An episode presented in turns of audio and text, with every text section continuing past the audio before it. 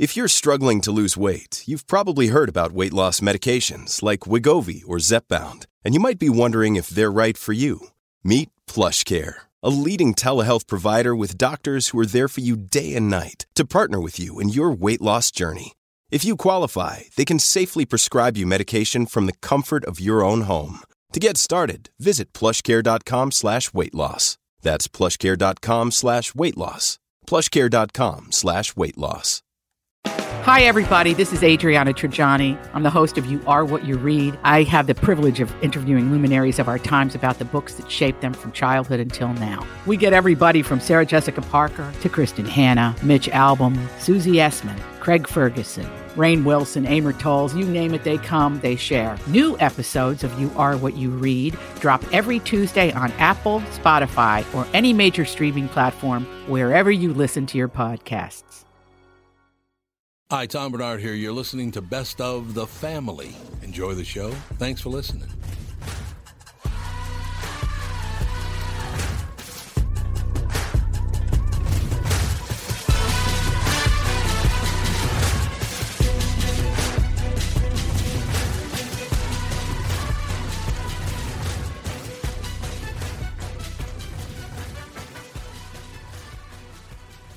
Michael Bryant, Bradshaw and Bryant. So what's the latest? Well, the latest is we're representing people who are injured through no fault of their own. People come to us. We talk to them about what their rights are. We talk to them about things that, you know, adjusters would call them up and ask them about. And we represent people in order to get them justice for the injured. And have been for a long time. Very, very successful, no question. I do meet a lot of your clients. They come up to me on the street and whatever, and they talk about this, that, or the other thing. And they both say, "Why do you guys hang out with Doug Sprinthall?" And I just had no answer for it. He just looks away, you big baby. In any case, that's the whole deal. So people, they got any problem whatsoever, personal injury or other legal problems, whatever, they just reach out to Bradshaw and Bryant. Yeah, Joe and I have both been president of the trial lawyers for the state. So we talk to people about all sorts of issues. The consultation is always free, and that's what we do. Michael Bryant, Bradshaw and Bryant. Tom here from my friends at Walser Automotive Group with some exciting news. Walser's rolling out Walser Care on new and most used cars they sell in Minnesota. Well, Walser Care is a powertrain warranty with coverage for 10 years or 150,000 miles. Powertrain coverage is like major medical coverage for your car. Engines, transmissions, all the really expensive stuff is covered. In addition, Walser Care includes 24-hour roadside assistance. Lock your keys in your car, run out of gas, you have a flat tire. Guess what? Walser has your back. The best thing about Walser Care, it's free with purchase. That's right, I said free. So, if you're shopping for a new or used Subaru, Honda, Nissan, Mazda, Toyota, Buick, GMC, Chrysler, Jeep, Dodge, Ram, Hyundai, or Chevrolet, see my friends at Walser and get Walser Care for free.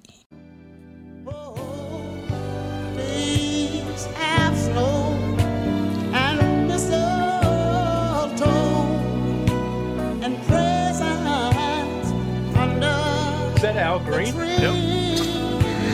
Al Green. Throw some hot grits. I was going to ask these two, do they ever know the story about Al Green? No. He was in the bathtub, pissed off his woman, and she threw hot grits on him. Oh, yeah.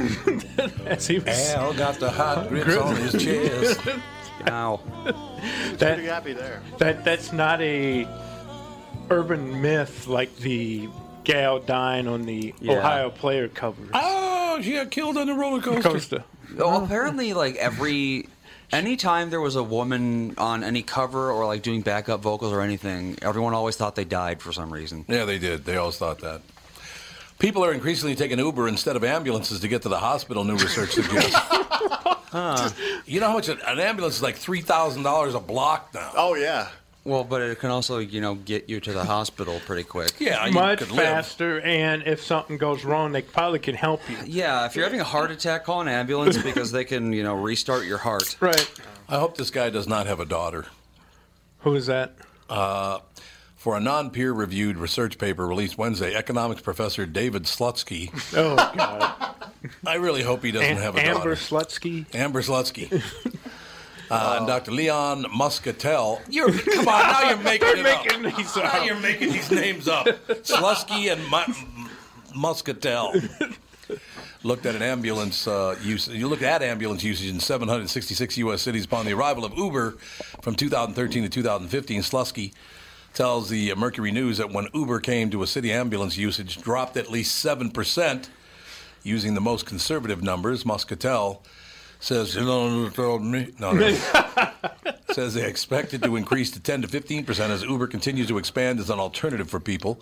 Uber is not necessarily thrilled about this development. Uber is not a substitute for law enforcement or medical professionals. No. Spokesperson Andrew Hasbin.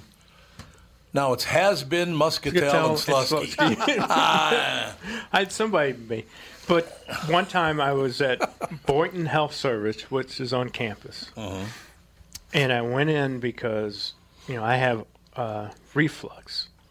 Acid reflux is the worst. And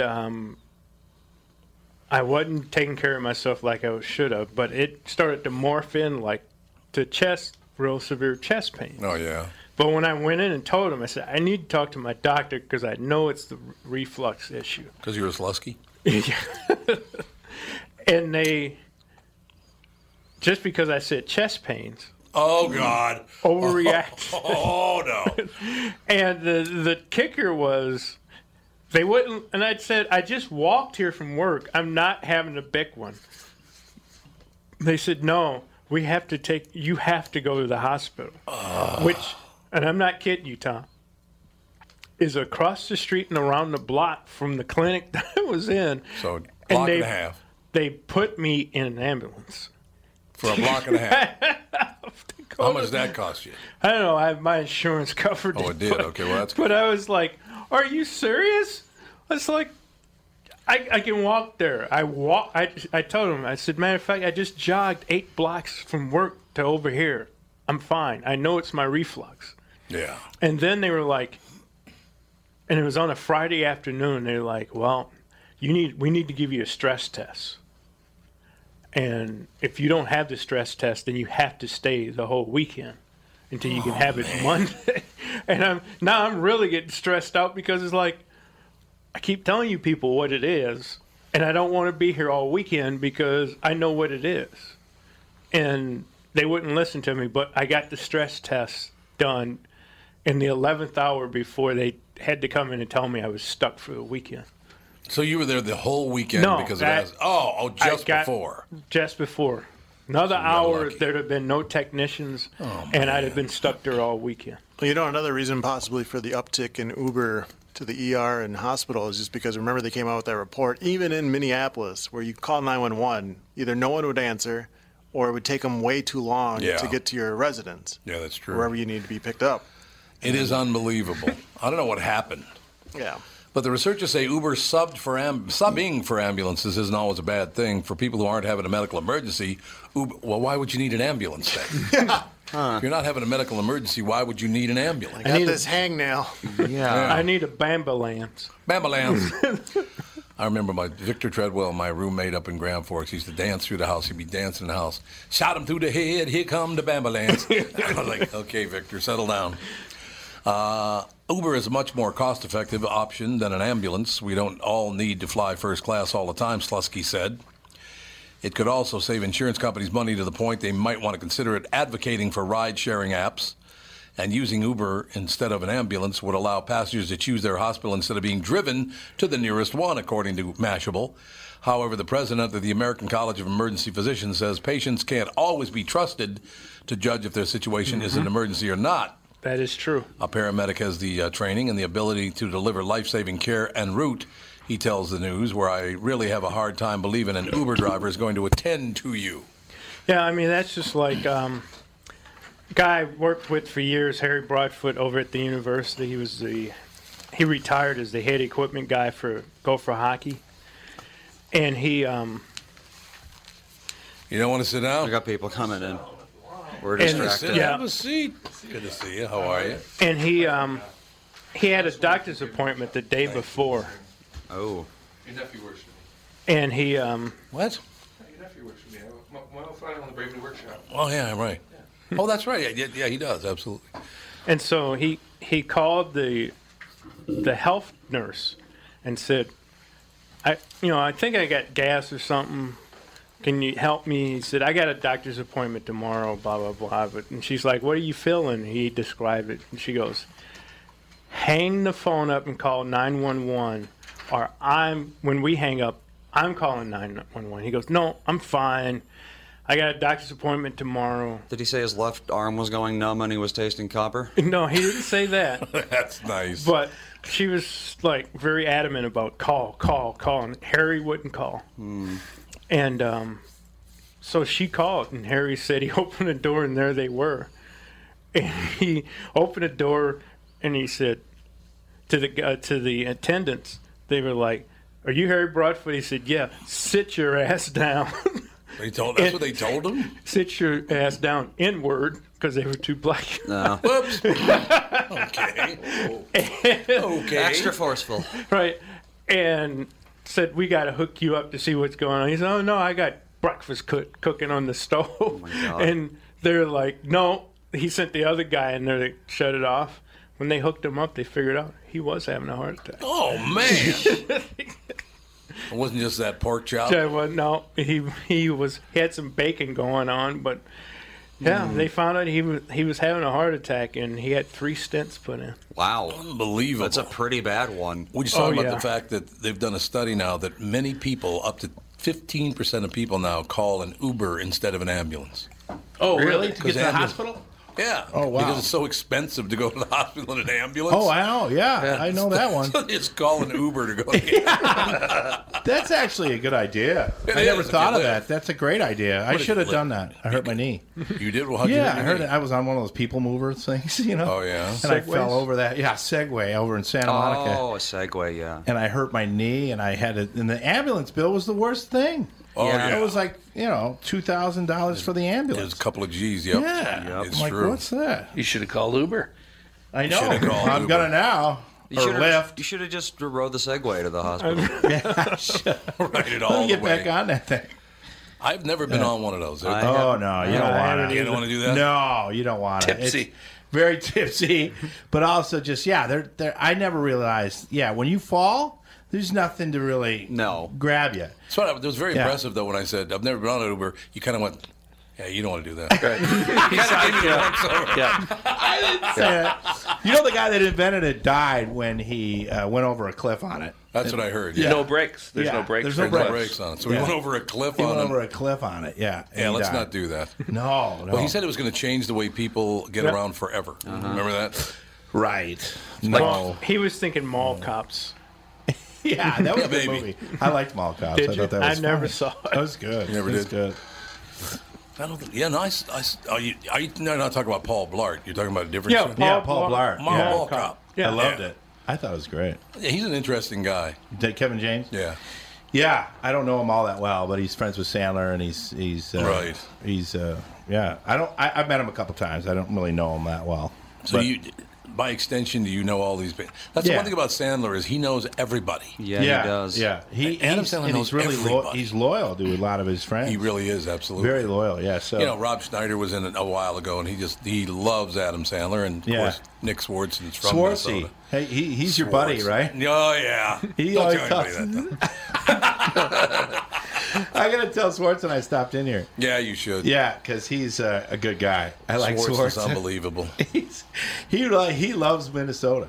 He loves St. Paul. I know that. We just go out to dinner with his brother Johnny, and his sister Rachel, and his mom, and we'd all go out to dinner. It'd be unbelievable. It's just that, but he is a funny guy. Man. He is a funny guy, but. Not all there. Let's be honest. Definitely. Let's be honest. He's not all there. No. He loves Barney's in L.A. so much that he's there all the time. You know, and every time I go in there, he's in there watching the Vikings. Oh yeah. He gets very upset with the Vikings, like and the Twins. Like to the point of like I'm a little worried. Like I get worried. Like, and if he's watching the Vikings game, because I'm from Wisconsin, and he hates the fact that he hates the Packers. But he's friends with Aaron Rodgers. I know that's what I don't understand. You're friends with Aaron Rodgers and you hate the Packers. It makes no sense. Yeah, I don't get it. I have a story for Kevin about one of his favorite people. Oh. I was just looking at the clock. Sorry for looking away from you, JB, but I was just thinking we should call Swartzen, but it's only like quarter after noon. He's not awake yet. He's not awake yet. He took a leak at 8 and then he went back. Exactly. Yeah. That's exactly right. Sorry, KB, go ahead, sir. No, it's about his favorite person, Joel Maturi. Yeah.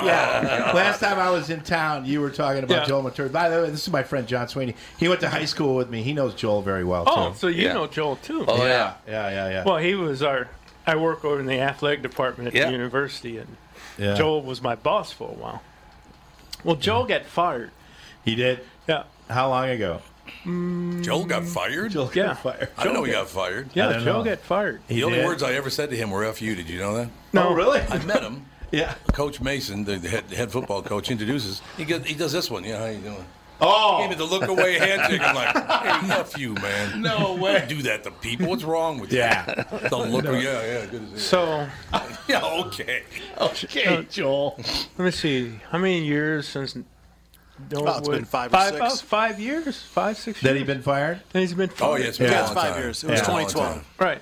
But then they turned around and secretly named a building after him on campus. That was unbelievable. Why secretly? Because the Board of Regents did it without, they didn't consult. They didn't even consult anybody in the athletic department. Really? And it's a building within the athletic department. Sounds like somebody paid for that. I don't know. Yeah, maybe. Was he the athletic director when the assistant athletic director? She thought that no, he wasn't. What? She thought that the Gopher baseball team, the men's baseball team, they wanted to build a new stadium for the baseball team. She said, "Well, why don't they just play at the women's softball field?" Yeah, that 215-foot fence. Yeah. That's God, they hit a lot of just a dinger, a lot of home runs, man. Just going yard every other guy. When Kevin and I were in high school, Coach Machiri was our dean of students at a Catholic high school. So is this over in Madison? Edgewood. Yeah. Okay. And so Coach's office was office 218, and every single morning at 8:05 on the loudspeaker they would read every student's name who needed to go to 218. And we were just at lunch with this guy, and we had a lot of Irish friends, right? So Farley, Healy, Sweeney, every single day. Every time. Now, you'd go in there, what did you do? You just let us have it. Yeah. He was our dean of students and football coach and basketball coach at Edgewood. Yeah, when we were growing up. He was? Yeah, and he was much more intense back then. Yeah. He was a pretty intense guy when I was younger. He would go like this with his hair a lot. You know? He'd do this with his hair a lot. You know, he'd just pat his hair down a lot. Well, by the time I met him, there was no hair there. So he didn't do that. Yeah, there wasn't a whole lot. Do you remember when, in the middle of a game, your brother was on the ground and... Coach came out to see how it was, and Chris says, they hurt my feelings. No, the famous one was Maturi was coaching, and Chris wasn't playing at all, and he went into the mud behind the bench and rolled in the mud so it looked like he could play. It was playing. And he lost it. And so Maturi looked back, and he saw Chris rolling in the mud. And he goes, good God, what are you doing over there? And he's like, I wasn't playing, so I wanted to make it look like I was playing. Chris just told the truth. We got to take a break. Be right back in 2 minutes. Tom Bernard Show. Tom Bernard with my buddy and CEO of North American Banking Company, Michael Bilski. Tell me, Michael, we've been talking about North American Banking Company for a few years now. One thing we've discussed is that the bank is locally owned and operated. Well, how does that benefit your customer? Tommy, projects and opportunities for expansion come up quickly for business owners. A locally owned and managed bank like North American Banking Company means decisions can be made just as quickly. We know Minnesota. We live in the communities we serve. So we have experience and firsthand knowledge for what's happening in your life where you live. That means decisions are made here. We don't ship them off or pass the buck someplace out of state. Finally, getting our customers quick answers allows them to take decisive action, and that's how business gets done. Man, Michael, you're getting good at this. Practice makes perfect. Perfect? Why not bank with my banker, North American Banking Company, a better banking experience, member FDIC, an equal housing lender. Tom Bernard here for Whiting Clinic LASIK and Cataract. There's no better time than now to ditch your contacts and pitch your glasses. Whiting Clinic is the place I trusted to do this for me, and it's not just me. There's a reason Whiting Clinic is the #1 LASIK practice in the United States. Dr. Whiting's unsurpassed experience, the most advanced Contura laser technology, and lifetime coverage are all backed by Whiting Clinic's best price guarantee. Being the experts they are, they wanted to make sure you have the very best for your eyes, just like I did. Call now for Whiting Clinic's $500 off LASIK savings. If you're like me, not a big fan of glasses and contact lenses, then it's time you found out if you're a candidate for LASIK. And Whiting Clinic is definitely the place to go. Call 855-554-2020 today or visit whitingclinic.com to set up your free LASIK consultation. Remember to tell them that I sent you and save $500 on your LASIK. Offer good for a limited time. Call Whiting Clinic for details. Good for both eyes only. Cannot be combined with any other offer.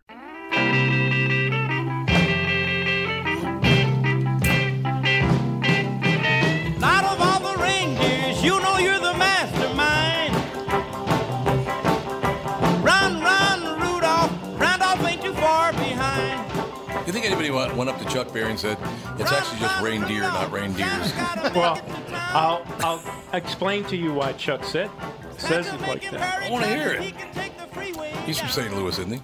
Chuck and I went to the same high school. That's what I thought. Not together. Not no, the same because time. He'd be about 100. Right? He'd be about 100 years old if you were still alive. Right. But. No, we went to the same high school in St. Louis. Yeah. Which one was that again? Charles Sumner High. Charles Sumner. Yep, who was he was a slave abolitionist. Abolitionist. Right. From Massachusetts. Try to say that you're real really fast. Doing it really. An abolitionist from Massachusetts. You know, before J.B. Stroke. You had any bacon this morning? No bacon this morning. But they...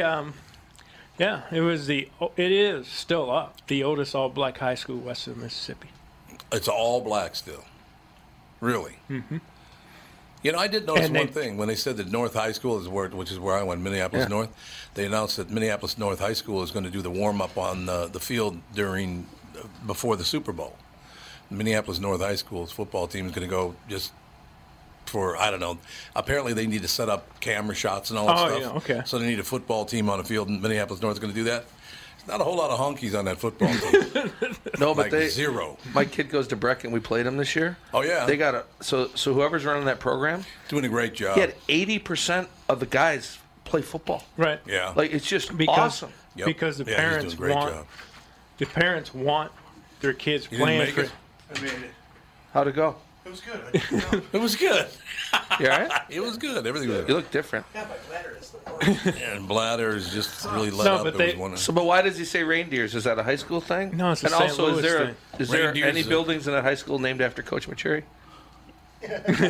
No. Okay, good. No. But no, they want, parents in North Minneapolis want, if you hear I said North.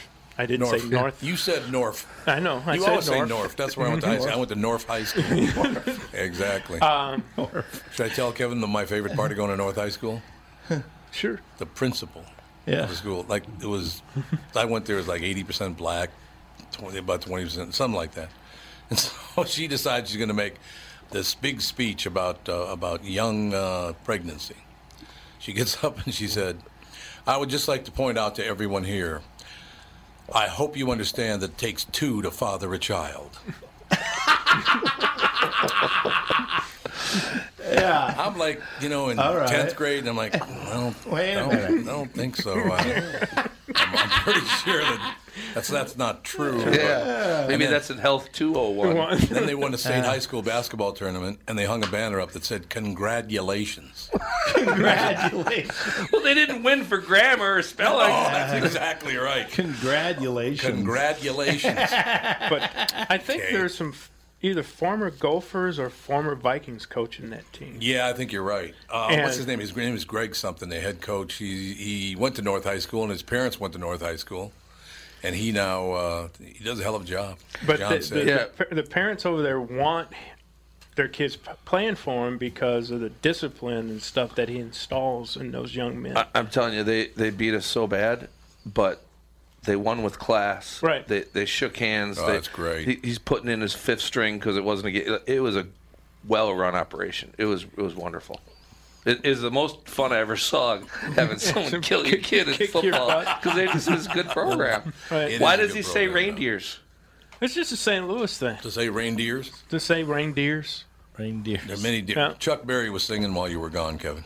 Yeah. And he said, run, run, out of all the reindeers. Out of all the reindeers. Chuck Berry was a crazy person. Oh, not easy to get along with. Have you ever met him? Oh, yeah. Oh, really? Ooh.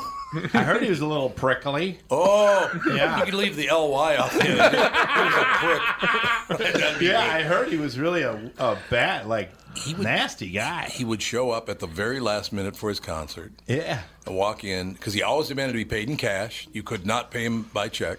Oh, wow. No checks. It had to be cash. He'd walk in and go, you're going to have to pay me double. No and I said, way. No, we got a deal. We're going to pay you, 10 grand or whatever it was. He goes, no, it's 20 grand. No way.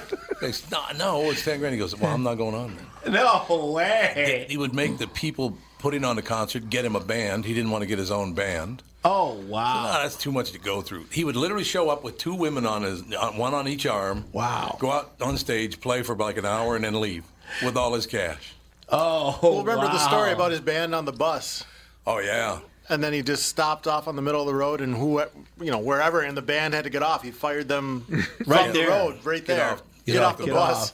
Oh, and you forgot to mention, too, that not only would he show up demanding double, he'd have a girl on each arm. You know what, though? It'd be great these days with all the sexual harassment stuff, because he's the one who put the cameras in the toilets there at the restaurant in St. Louis.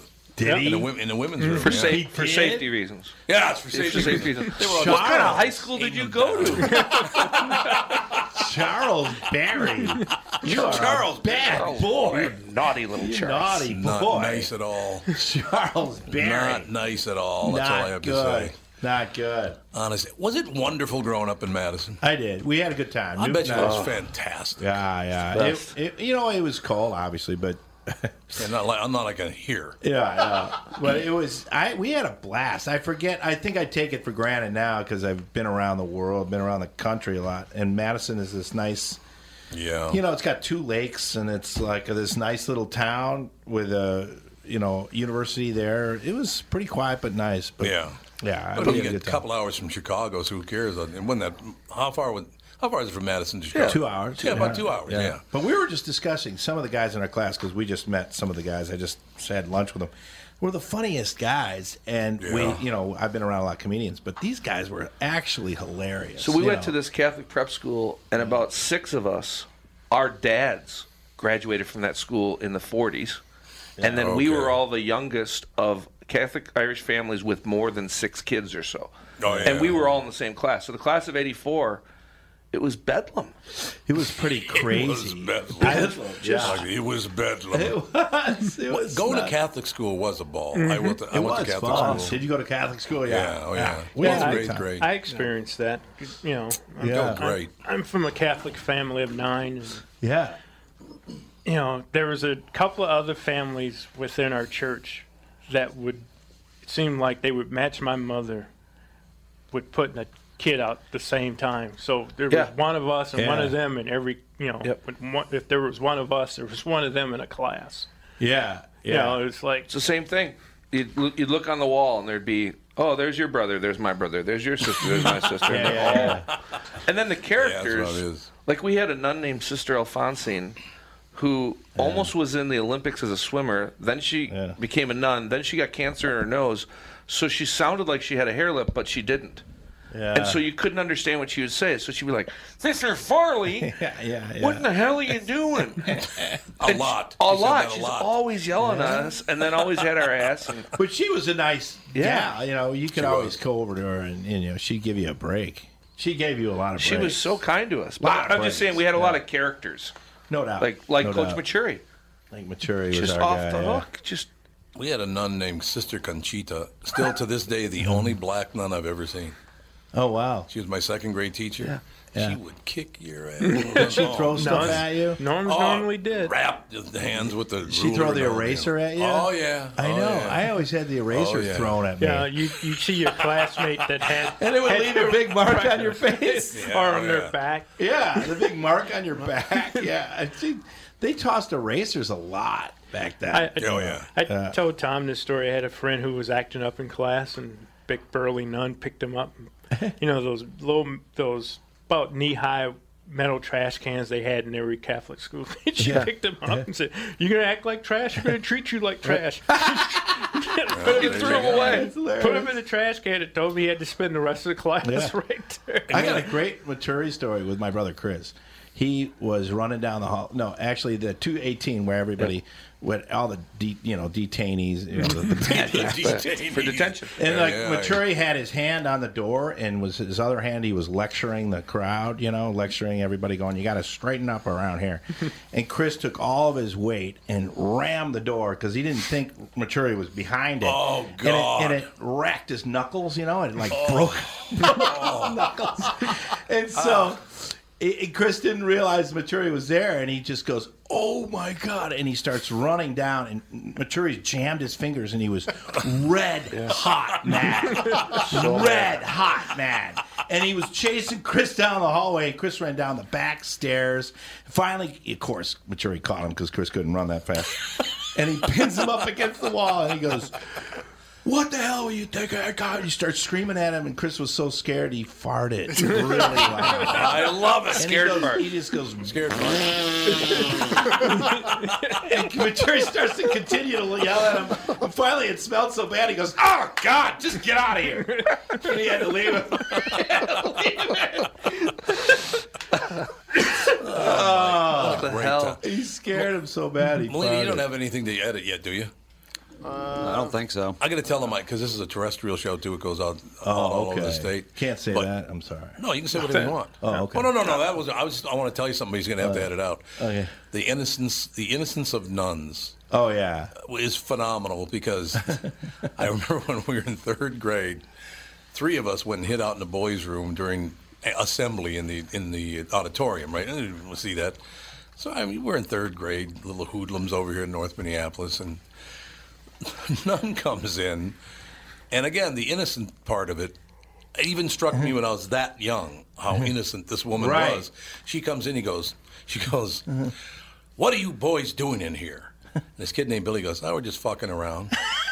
And she goes, "Well, stop fucking around." She didn't know what it meant. She didn't know what it meant. I had no idea what it meant. That's awesome. Whoa. She never heard the word. She had never heard the word before. Oh, my God. It was just unbelievable. Stop doing that. Yes. Whatever it is. Whatever it is, don't do that. Don't do that. Oh, God, that was so much fun, though. God, it was, because they were actually nice. You know, most of them were nice. There was a few, mad nuns, bad, angry nuns. But most of them were nice. Most of them were very nice. Yeah, they were all, But the guys we went to school with, they're just crazy. I just forgot we didn't even talk about it. Remember when Timmy went up to Miss Mertens and thought it was Carol Koala? Oh, yeah. And just at a dance and just grabbed both her butts and she goes, "How are you doing?" And Miss Mertens was probably only 30. Yeah. And she looked, and Timmy's a really good-looking guy, right? Yeah. And she goes, "Not bad." Like, she was all in. English 101. I remember he did that. But it was one a day. Yeah. Oh, my God, yeah. We did all Dunner that. And I baked brownies full of chocolate-flavored Axlax and gave them to the entire staff. Yeah. Oh, we had a kid do that in my school. I went to Catholic school as well. And you let chicken school in there, didn't you? We let 14 geese go. Well, it's funny you bring up Breck because I was in the same conference. I went to St. Bernard's before it closed. And, we had a kid do that. And, boom, the whole class just... Everybody's in the bathroom. Everybody had to go to the bathroom. Yeah, wow. Well, when you said the nun didn't know it, do you remember when Sister Kathleen got us all in the assembly because we were drinking so much? Oh, and we figured out that if we could hang a half barrel from the rafter of the gym, and the from the top of the rope to the ceiling and down was less than the distance, they couldn't cut it down because if they cut the rope, it would fall.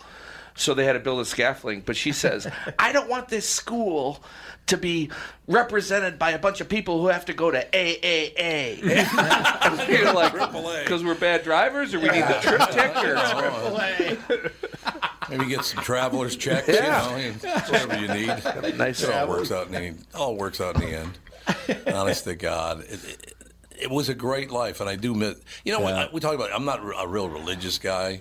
But I really still love the Catholic culture. Yeah. It's the culture of being a Catholic. It's like being a Jew. It's the same thing. Give a shit about people. Try to be nice when you can. Right. We never had any of the, a bad priest or anything like that. No, we didn't either. I never ran into that. I never had any of that. I never did either. No, and I was Catholic schools on my head. We had a questionable choir director.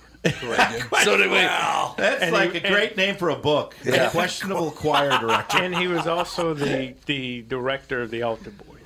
Yeah, well, there you go. He was questionable. Questionable. Right. Andy will tell you something that people do not know.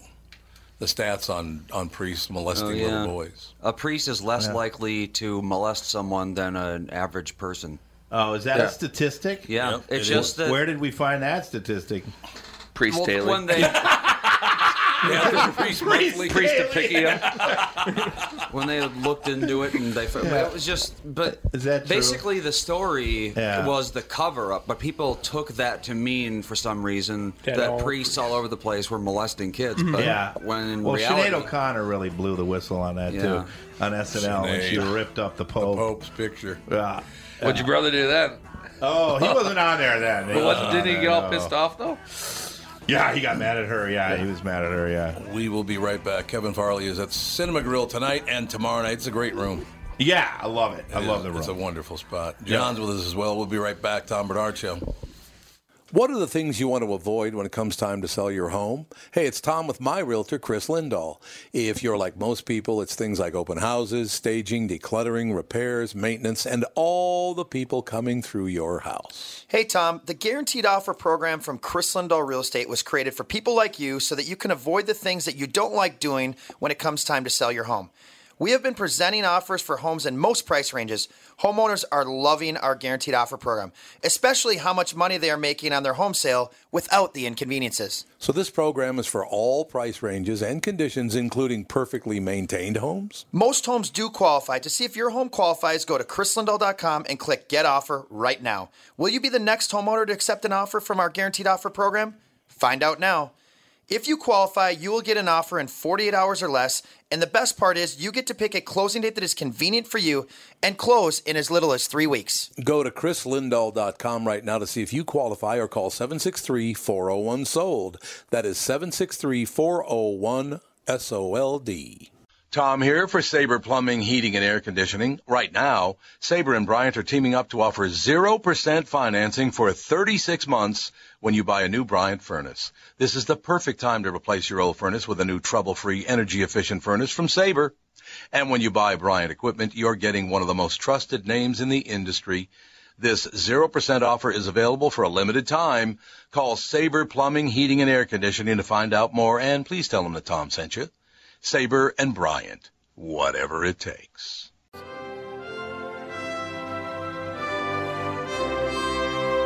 We are back Can't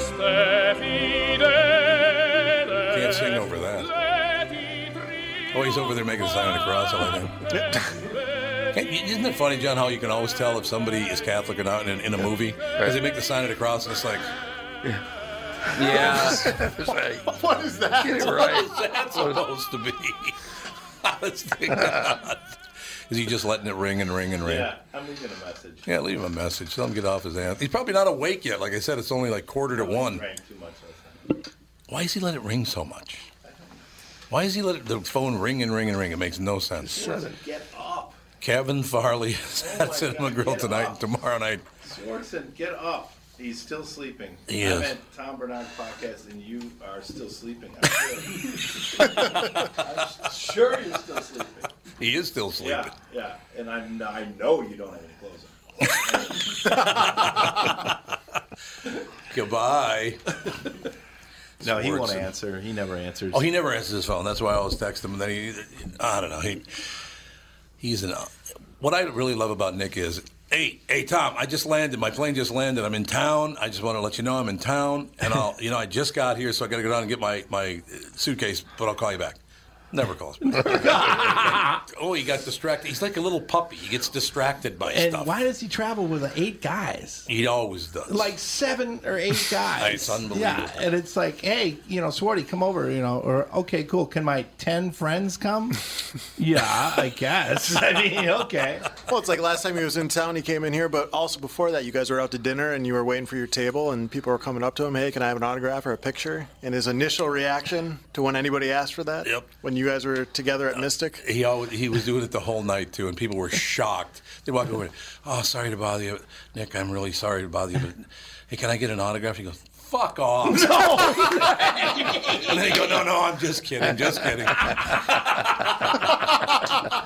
then they beat all, because they were heartbroken. Yeah, no doubt. And I was like, no, I'm just kidding. I get it. Get out of here. Just kidding. Well, Lena, you got a lot of work to do now. Yeah. That's good for you. It's a good thing for you.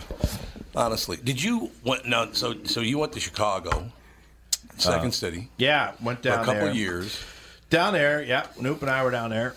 John and I were down there. Oh, you guys went down together? Yeah, that's we were there for a little while. Just coincidentally, I'd already come up here. Oh, okay. I was on stage at Brave New Workshop at Dudley Riggs. All right, I spent like 4 years down in Chicago doing second city and learning everything I could, and then I went to L.A. after that. God, we were just down there about a month ago now. They had dinner with Gene and Georgetti, which is such a great spot. God, I love that. Such a great It's funny to get there, and they take you to these little, what look like people's bedrooms to eat your dinner. Yeah, it is weird. I don't think they probably redecorated it, Not for a long time. Not. And the plates are like little grandma plates. They're grandma plates. Yeah, it's great food, though.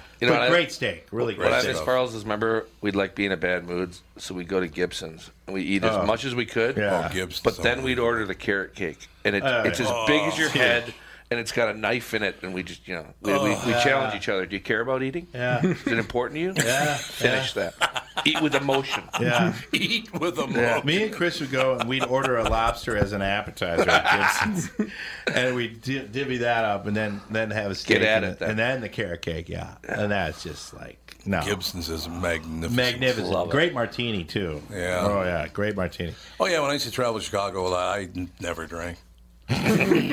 Oh, God. I'm just doing voiceover at the time, right? So I would go down, and you work for an hour, maybe two, and then you have the rest of the day to do nothing. And you're making good dough. And you're making good money. You're making good dough. So what do? You go to the best places in town and act like a fool. Oh, my God. Yeah. Chicago can really get into trouble. Oh. I could get into some serious trouble in Chicago, like nothing else. Yeah. But, and then, I haven't been back in a while. So I'll probably go down there to visit some friends. I got a lot of friends over there, but I don't get down there as much as I want to. I love going down there. I love going down to Chicago. It used to be so much fun. I mean, literally back in the day when I started doing the KQ morning show in 86, I was still doing a lot of voiceover. So I would literally do the show from 5:30 till 10 o'clock, get on an airplane, go to Chicago, work there from like noon to 7 at night. How great. Get on a plane, come back. Got a little tired, though. Yeah. Because, I mean, because you would fly back from here? Yeah. Oh, that is kind of tiring. Because ISDN was just kind of coming in at that time. It wasn't very good. Yeah. Matter of fact, some of the stuff that I had to do, there was no ISDN, there's nothing like that. So I had to go over to MPR and use their satellite. Mm-hmm. Oh. And the weirdest thing in the world is during the solstices, I thought I was JB over there. Yeah. I had a stroke. The solstice, the satellite wouldn't work because of the sun flares. Whenever there were sun flares, the satellite wouldn't work. But it was so weird. You'd go over there, and if you touched the mic, they would start screaming at you. It's like, don't touch the mic. We have an engineer to do that. Oh, really? They had a mic engineer, a board engineer, and a studio engineer. Three engineers to do voiceover. Wow. You don't really need that many people. I just did a spot with Andy yesterday by ourselves, so it's not that hard to do. But God, amazing. What a great job, though. Oh my God. You know the thing great about Chicago? God, I used to love to go down there, and then I'd go to Wrigley Field. Yeah. First time I was ever at Wrigley Field many, many, many years ago. Dave Kingman hit the building across Waveland Avenue. Over the whole thing. Oh, it was phenomenal to watch. Towering. Yeah. Oh, God. How great was Harry Caray, too, because I never... used to have Harry on. Yeah, and I used to love to hear stories about him, how he would really drink. Like, like, I never really knew that. Yeah. Kind of watching the games when I was growing up, I never really noticed that he was that bombed. And then I hear some of the guys that knew him actually hung out with Harry Caray, and some of those stories are absolutely unbelievable. He was really drunk, like all the time. It started in St. Louis when he did Cardinals games, and he drank Falstaff. Mm. Yeah. Instead of Anheuser-Busch? Oh, yeah. It was Falstaff. What are you doing, was Harry? The original. I know. Harry, what are you doing? Falstaff. Greatest thing he ever did to me, though, 30 years ago, probably. Yeah. We have him on the show, and somebody asked him during the interview, and I don't know why, it was Gelfand. He goes, Harry, you've been having a couple of pops? There's this pause, and he goes, Barnard, control your monkeys. You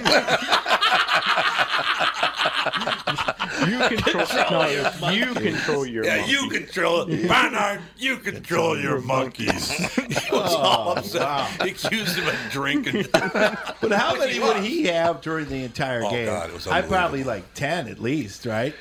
At least 10 beers. Andy, do we still, I don't know if you could find it or not, but we had a recording of Harry Caray.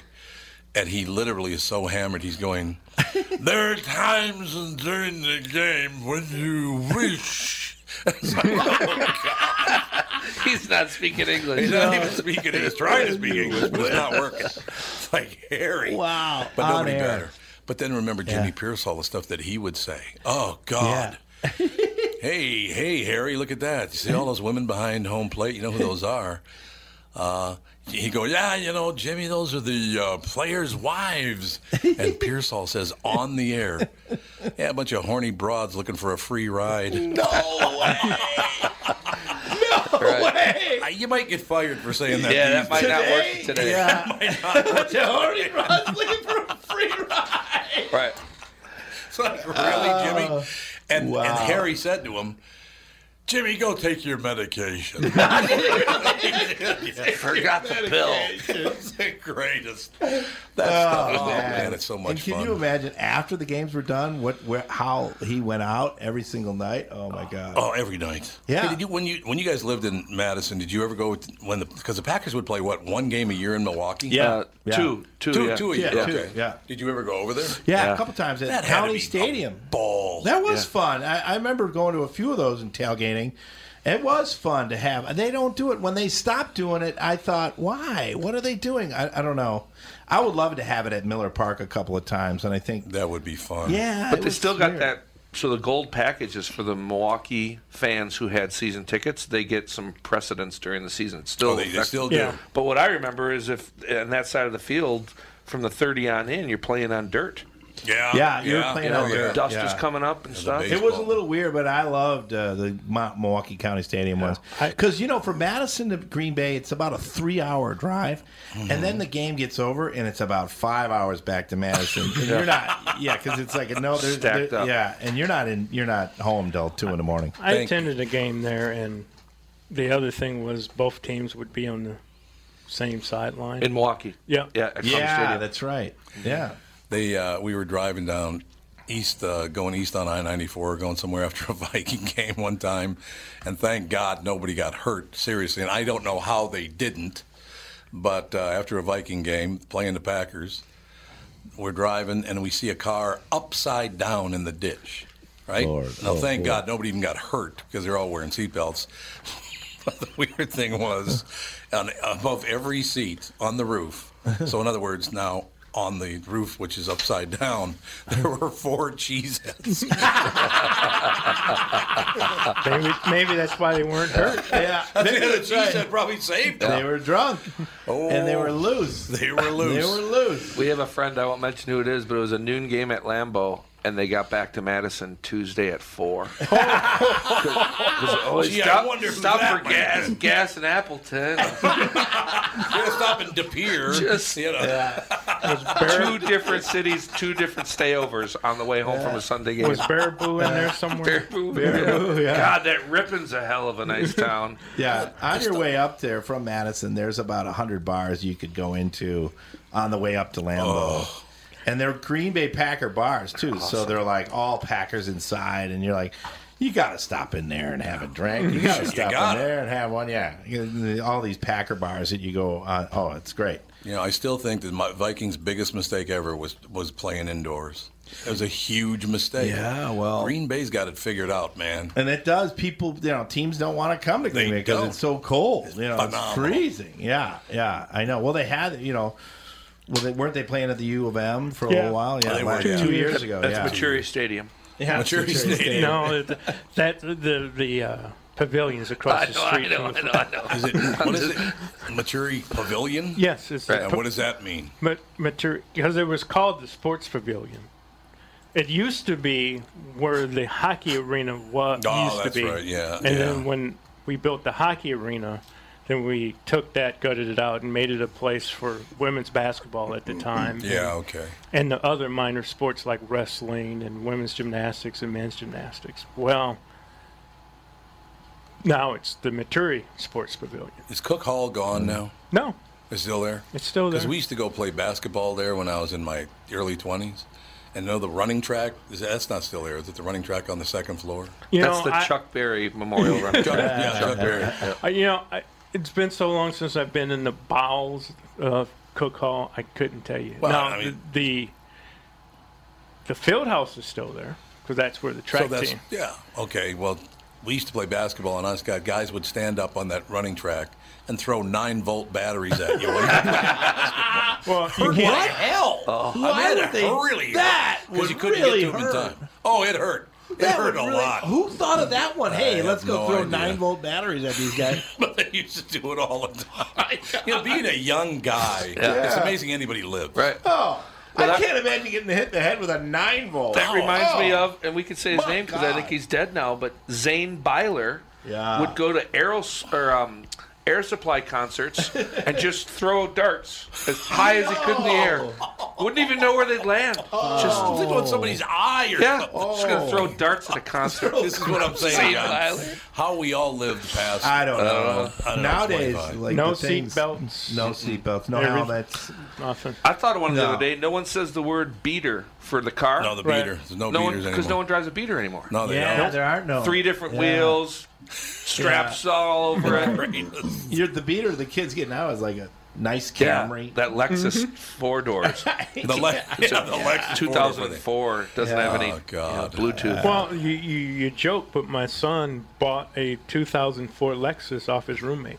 Yeah, there you go. And it's like pretty nice car. And I looked at him and said, "You have a Lexus? You have a Lexus? How's that work?" I said, "I'll never leave the earth with a Lexus. I have a Lexus. How'd you get that?" Yeah.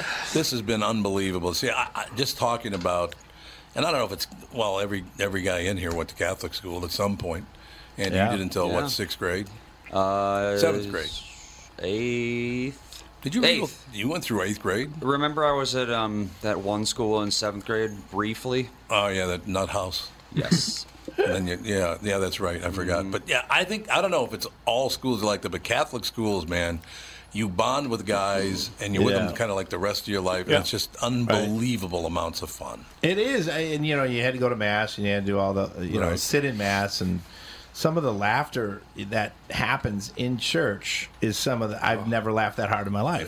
Probably because you're not supposed to laugh. Because you're not supposed to. You're not supposed to laugh. Exactly. And so those are the times I just wet my pants. It was just ridiculous. You know who hates that, though, when you're laughing as a server? Is the whole family of the deceased. That's not. They hate it when you're in a laughing fit during grandpa's funeral. That's just like one time I was serving as an altar boy at a funeral, and one of the other guys decided to move wrong, and he knocked the bales over. Oh God! And it was like, laughing. And it was like, this isn't the communion time. Oh God, we're gonna get killed. And we spent the rest of the service just heads down, laughing our butts off. My brother used to go. You know where you ring the bell? Sure. Yeah. The first time I ever served mass, my brother Chris leans over to me, and it's in the middle of the priest's homily, and he leans over to me and he goes, "Ring it." Ring it. And I go, "I'm not supposed to." My dad was the lector, See, he was sitting next to me. And so, I go, I look at Chris, I go, "I shouldn't ring it now." And he goes, "Yeah, ring it, ring it." And I go, he's in the middle of a talk, and he goes, "Ring it, ring it." And I rang it. Like, I rang it really hard. And my dad looks at me and he goes, "What are you doing?" God's sake! Can you imagine your parents putting up with you guys? That's fantastic. Ring it. Kevin Farley, tomorrow night at the Cinema Grill. Did you get Jerry to make you the food? I told him to make me some ribs. Oh, man. Yeah. John, thanks for coming. I'm glad you stayed. Good to see everybody. Brave New Workshop. I'm so proud of my buddy. It's good to see him making people laugh. He's been doing it since we were in kindergarten. A long time. Since day one. A long time. In 5-year-old kindergarten, Farley's, I remember they go, "What's your nickname?" And, like, you didn't have one, so you made up, like, Stardust or something. Stardust Farley. That's my name. Yeah. Tom here from my friends at Walser Automotive Group with some exciting news. Walser's rolling out Walser Care on new and most used cars they sell in Minnesota. Well, Walser Care is a powertrain warranty with coverage for 10 years or 150,000 miles. Powertrain coverage is like major medical coverage for your car. Engines, transmissions, all the really expensive stuff is covered. In addition, Walser Care includes 24-hour roadside assistance. Lock your keys in your car, run out of gas, you have a flat tire. Guess what? Walser has your back. The best thing about Walser Care, it's free with purchase. That's right, I said free. So, if you're shopping for a new or used Subaru, Honda, Nissan, Mazda, Toyota, Buick, GMC, Chrysler, Jeep, Dodge, Ram, Hyundai, or Chevrolet, see my friends at Walser and get Walser Care for free. Michael Bryant, Bradshaw and Bryant. So what's the latest? Well, the latest is we're representing people who are injured through no fault of their own. People come to us. We talk to them about what their rights are. We talk to them about things that, you know, adjusters would call them up and ask them about. And we represent people in order to get them justice for the injured. And have been for a long time. Very, very successful, no question. I do meet a lot of your clients. They come up to me on the street and whatever, and they talk about this, that, or the other thing. And they both say, why do you guys hang out with Doug Sprinthall? And I just had no answer for it. He just looks away, you big baby. In any case, that's the whole deal. So people, they got any problem whatsoever, personal injury or other legal problems, whatever, they just reach out to Bradshaw and Bryant. Yeah, Joe and I have both been president of the trial lawyers for the state, so we talk to people about all sorts of issues. The consultation is always free, and that's what we do. Michael Bryant, Bradshaw and Bryant.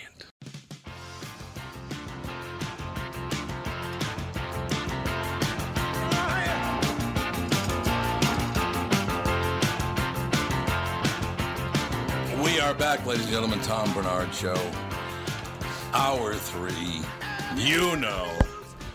Our special guest, Mike Lindell, joins us. TV star now. Well, I suppose you're already a TV star because your commercials are on like every break on every network. It's pretty much true, don't you think? Well, I'm on there a little bit. Yeah, you're on a little bit. You're on TV a little bit. That's I made a new one this morning, so we're getting more variety.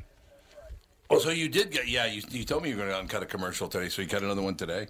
Yeah, I got done about. It took about 3 hours. I'm getting better at it. They tell me to smile, and I now I remember to smile right away. I used to say, "Now this is serious stuff," you know. Like, how could you know?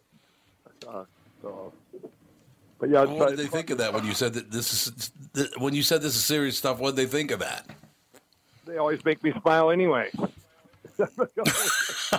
Well, you took care of it. I like the spot. You're still going to run the spot where you're looking through the bathroom medicine cabinet, aren't you? Yeah, that was. Oh yeah, absolutely. That's our number one success. And there's one where we do a timeline. It's like a silent commercial kind of. And then there's the one with my factory where the door opens up and. But that one with the man in the mirror, where I'm in the mirror, that was a lot of fun to make. There was a lot of the if I ever put out the bloopers from that, it's so funny. That was pretty good. They do a nice job with it. Tomorrow, 2:30 to 3:30 on Channel 4 locally, the CBS affiliate in Minneapolis and St. Paul. It's on there first, and then it's nationwide after that. Correct.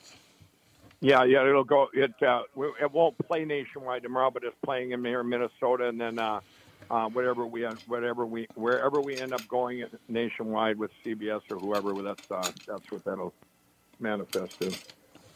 But yeah, it's a great story, the Mike Lindell. Yeah, it's really interesting. It was a lot of fun doing. It was a real audience at the Pantages Theater. It was captured all the at least the timeline of probably from. The timeline of My Pillow, anyway, from the 2000s on up through my addictions and everything. It's pretty cool. Yeah, I mean, it's a great story. We were talking about this, and I've been talking to Mike Lindell about this for a long time. It's called The Mike Lindell Story, An American Dream, and that's what I love about the story, about a guy. Now, you grew up where? I grew up in Chaska and Carver, Minnesota, became an addict, I guess. I was probably a late bloomer. I was after I got out of high school. And I got addicted to cocaine in the middle 80s, about 1984. and very functioning addict for a long time until I got into crack. And then the thing started to go downhill. I'll say, so when you were doing just straight cocaine, you could still function, you could still work, and everything would, you know. Yeah, it was party time. They tell me I have ADHD, so I guess maybe that kept me from focused. I don't know, but they not you ADHD. Hard to believe. A year ago, I went down. I had some tests done, and they go. I came back. I go, you guys here, I have ADHD, and they look at me and go, really? Well, you guys did. Really? Are you sure? Yeah. But back, yeah. With the cocaine, it was, I was functioning. I mean, there was so much cocaine in the 80s and the 90s, and then plus being I ended up owning bars, and I bought the one bar I had 13 years. Well, you can be a pretty good addict when you're. Running a bar and it was, but I still, I look back and, once it changed to crack cocaine, though, I couldn't control anything anymore. You got paranoias that go with it. And it was hard work, even being any kind of an addict. It's a lot of work. It really is to hide your addiction, to keep it going. You're constantly, it's just a lot of work. Anyone out there that's, everybody knows that, even waking up the next day, you're going, oh, I don't feel like getting up. It's so much. When I did quit, Tom, I had a friend of mine in 2008, December. He came to me and just out of the blue, and he had been clean for 3 years, and he was a cocaine, a crack addict. His name was Dick, but he came out and he talked to me. Now, he's probably the only one I could relate to because I was always thinking, my addiction's way worse than everyone else's. I would stay up the most days and do the most stuff. And Dick came out there, and I had questions for him that no one else could answer. I said, Dick, is it boring? Is it boring not using? And he had the right answers. I mean, and they were real. And that made a big difference to me hearing all these things from him because it was different worries I had. And then, addictions are just mostly to hide pain anyway. But it was a divine appointment that he came out there that December. So what is the big difference between doing cocaine and doing crack cocaine? It just you don't get as paranoid on regular cocaine, right? Well, cocaine. When you do crack cocaine, with cocaine, both drugs, you can't sleep, you don't want to eat, you're not hungry. But yeah, you said it with crack cocaine.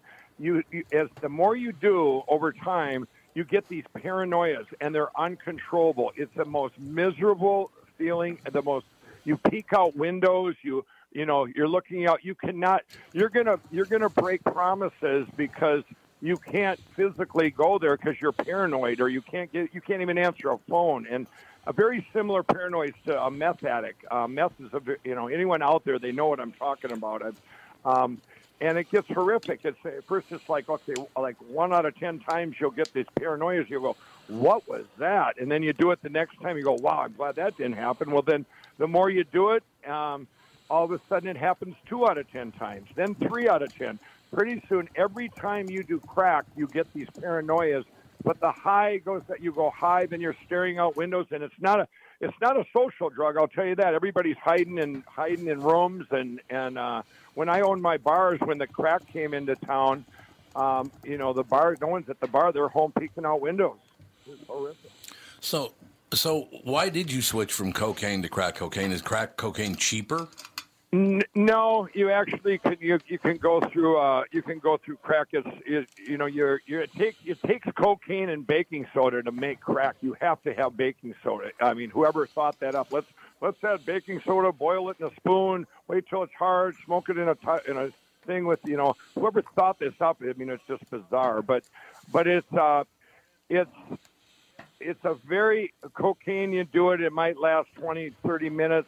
Crack, you do it, you got like a 3-4 minute high that's very intense, but it the high at first is similar, and then it changes on you. Like you say, it's not.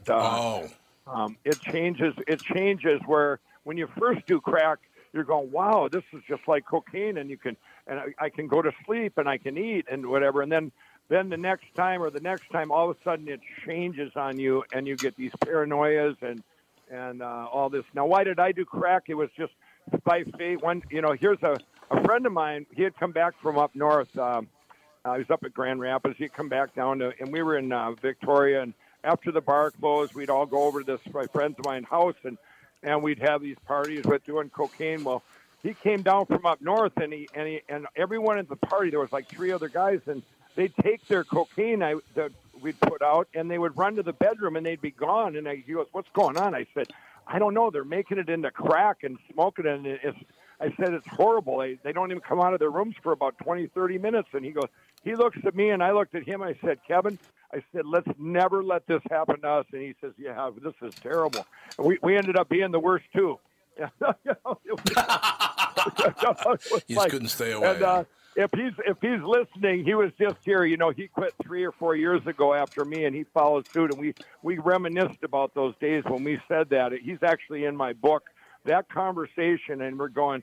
And what it is, Tom, it was just one night. Maybe I didn't have any cocaine, and the only thing a guy had was crack. And I said, "Well, I'll try that." And it was the same. It was wow. It was, you know, it was the same. The first time it feels the same as coke, and then it grabs you, and it's over. And it takes you down so fast. Every one of my friends, it took them down within a year. I'm talking one of my friends, hundreds of thousands of dollars he had, a beautiful house. In 1 year, it's all gone. And now people come to me now and they say, you know, here, addicts come to me or families, and they'll come, "Well, Mike, you know, this is happening to my son or my friend or whatever." And I said, "Well," and they say he's doing crack or meth, either one. And I say, "Well, what does he have left for assets? Is he still working? What did he have when he started with?" I can almost tell you how far along in his addiction is, because it's straight down where you just, you know, it takes you down faster than anything I've ever seen as far as to get to that bottom where there's just nothing left money-wise. And that's why, you know, crack is such you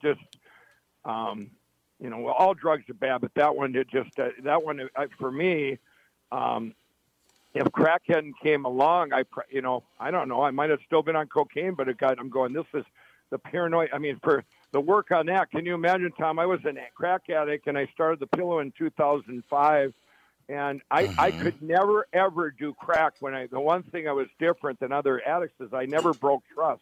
So all these home shows and fairs I would never do crack while I was there, because I wouldn't have been able to get in the booth. I'd be hiding under the table, you know. That wouldn't be good. So if crack eventually becomes unpleasant, did you just keep doing it to stave off the withdrawal? No, it's not. You'll do it because you get high. The high is so intense, but the paranoias are so horrible. But it's still the high. It's a cycle you're going. You just keep going. Well, I want it to feel like it did before, and it does. But then you're paranoid. Once the paranoias get down, then you take another hit. The paranoias are there. You get caught in this cycle, and you want the high, but you don't want the paranoias. And then you know, you'll see if you went to a crack house, you know, you'll see little holes. They peek out windows, and you're looking through those little holes in the door, and there's nothing out there, and. But boy, when there was something out there, then you have heart attacks. I mean, yeah. So you start doing crack in 2000. You start doing cocaine. What year did you start doing cocaine? But cocaine was about 1984, 85, and I had I raised a family for I had we were the nice house, you know, had the bars and every, you know, going fine, and they whatever dysfunction there was, I certainly didn't notice it. And then we switched over to crack in probably around 2000, and it just started taking away. All my friends went down first. I mean, I had people, you know, and I'm going, it's trying to function on it, but I would switch. I would know when I couldn't do it. You could not trust yourself if you take a hit of crack. I remember one Christmas. I am so much into holidays and stuff with my families, and we'd have all of us would get together. And one Christmas, I'm doing cocaine. I go, you know what? I'm just going to do one hit of crack, and then head over, and I'll do cocaine when I'm there. Well, I did the hit of crack, and I never made that Christmas. I'd sit there; they were calling, looking for me, and I couldn't answer the phone. And I'm crying because I can't get there, but yet I can't do anything about it. It's just absolutely horrific. And each drug, you know, each drug that's out there, whether you're opiates or your meth or your crack or whatever, when people go to get help, having someone that's beat that particular drug or whatever really helps, because you know all the things, the downfalls of it. You know what the person's up against. I mean, these are good people that are just have they're masking pain, and it's just it becomes an endless cycle. No, okay, so. You're doing crack. You start doing crack about 2000. You've been doing cocaine for 15, 16 years. You start doing crack cocaine in 2000, but in 2005, you start My Pillow, right? Yeah, in 2004 when I went to invent it, in 2005, I was so into all my energy going into that. I mean, I probably wasn't out, you know, smoking crack. My whole focus was, you talk about an addict putting all your addiction tendencies into a, you know, I was told once way back in the day when I was gambling at a pool hall in Chaska in the early 80s, I'm going, you know, I'm gambling. I also had a compulsive gambling addiction. And the bar owner said, Mike, if you put all your energies into something that productive, it'd be the most amazing thing ever. And I never forgot those words. Well, when the pillow came along, I just dove into the pillow, almost like its own addiction. You know, I'm up at night all night long, writing My Pillow, the logo, all over the house. And my daughter walks upstairs, and she's getting a glass of water. She goes, "What are you doing, Dad?" And I said, "I'm inventing the best pillow ever. It's going to be called My Pillow." And she grabbed her glass of water. She rolled her eyes. She goes, "That's really random." And she heads back downstairs. And we get downstairs, and then the kids, their mother, they go, "When is he going to get over this? Or what's with this pillow thing?" And I go, she goes, "Oh, he'll get over it. It's just a phase." And I was like a mad scientist. Now, I wasn't working, and I ran all the money down, you know, inventing the pillow. And when I finally got it to fruition, I got the pillow. This is a perfect prototype. We were out of money. We had to mortgage our house to just to live at that time and get do a kiosk in Eden Prairie. But the factory, or our first factory, this little garage across the street in Carver, the kids go, I go, it wasn't a phase. Now everybody get to work, you know. We'll got to take a quick break. We'll be back in 2 minutes more with Mike Lindell. Mike Lindell, An American Dream, the documentary, tomorrow, 2:30 to 3:30, Channel 4. Be right back. More with Mike after this. Tom Bernard here for Whiting Clinic LASIK and Cataract. There's no better time than now to ditch your contacts and pitch your glasses. Whiting Clinic is the place I trusted to do this for me, and it's not just me. There's a reason Whiting Clinic is the #1 LASIK practice in the United States. Dr. Whiting's unsurpassed experience, the most advanced Contura laser technology, and lifetime coverage are all backed by Whiting Clinic's best price guarantee. Being the experts they are, they wanted to make sure you have the very best for your eyes, just like I did. Call now for Whiting Clinic's $500 off LASIK savings. If you're like me, not a big fan of glasses and contact lenses, then it's time you found out if you're a candidate for LASIK. And Whiting Clinic is definitely the place to go. Call 855-554-2020 today, or visit whitingclinic.com to set up your free LASIK consultation. Remember to tell them that I sent you and save $500 on your LASIK. Offer good for a limited time. Call Whiting Clinic for details. Good for both eyes only. Cannot be combined with any other offer. Tom Bernard here, and with me is the CEO of North American Banking Company, Michael Bilski. Tell me, Michael, I was reading on your website that one of your bankers has worked with a customer for more than 30 years. It's a long time for any business relationship. Is that common? Not only 30 years, but 2 generations. Our great client, Northland Fastening Systems. 30 years is definitely not common for a lot of bankers, but Brad has developed a relationship with that trusted customer that has allowed them to show steady growth every year they've been together. Building the relationship of trust is what we do best. It allows us to make quick deals that benefit them and all of our business customers. The cool thing is that it gives us a chance to be more than your banker, hopefully a partner, and maybe even a friend. I have never liked you, by the way. Why not bank with my banker, North American Banking Company, a better banking experience? Member FDIC, an equal housing lender. Thanks, friend. And you are? Real nice. Chuck Knobloch. Chuck Knobloch.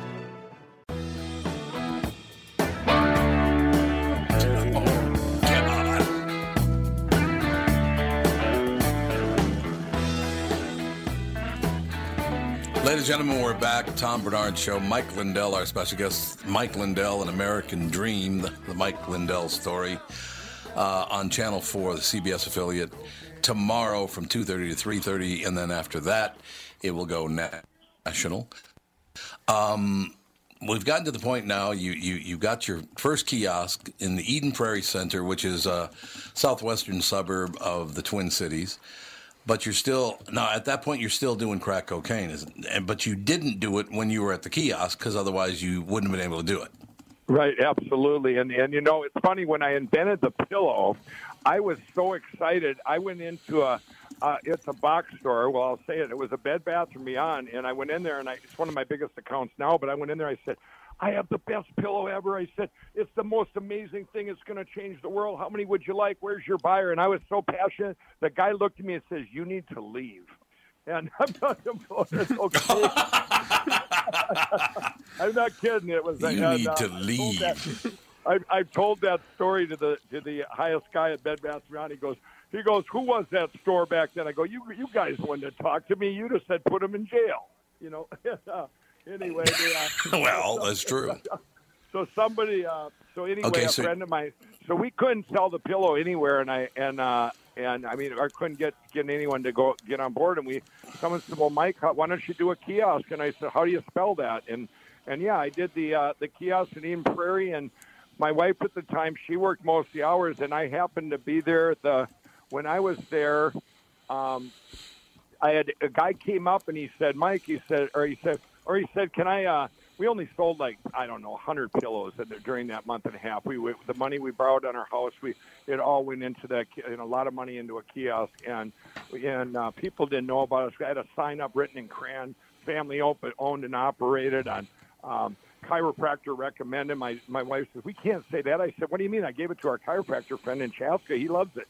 And so anyway, the guy comes up and he goes, you got a business card? I said, oh, I'm all out. And I wrote it on a piece of paper, gave him the sheet of paper. And that guy happened to call me in January, because now by January, I was actually getting worried. People say, were you ever worried that you couldn't make it? Because I was just an entrepreneur. Now I'm dead broke. I have no way to make the income. And the pillows didn't sell that good at the kiosk. And I'm going, okay, how, where's this going? How am I going to support my family?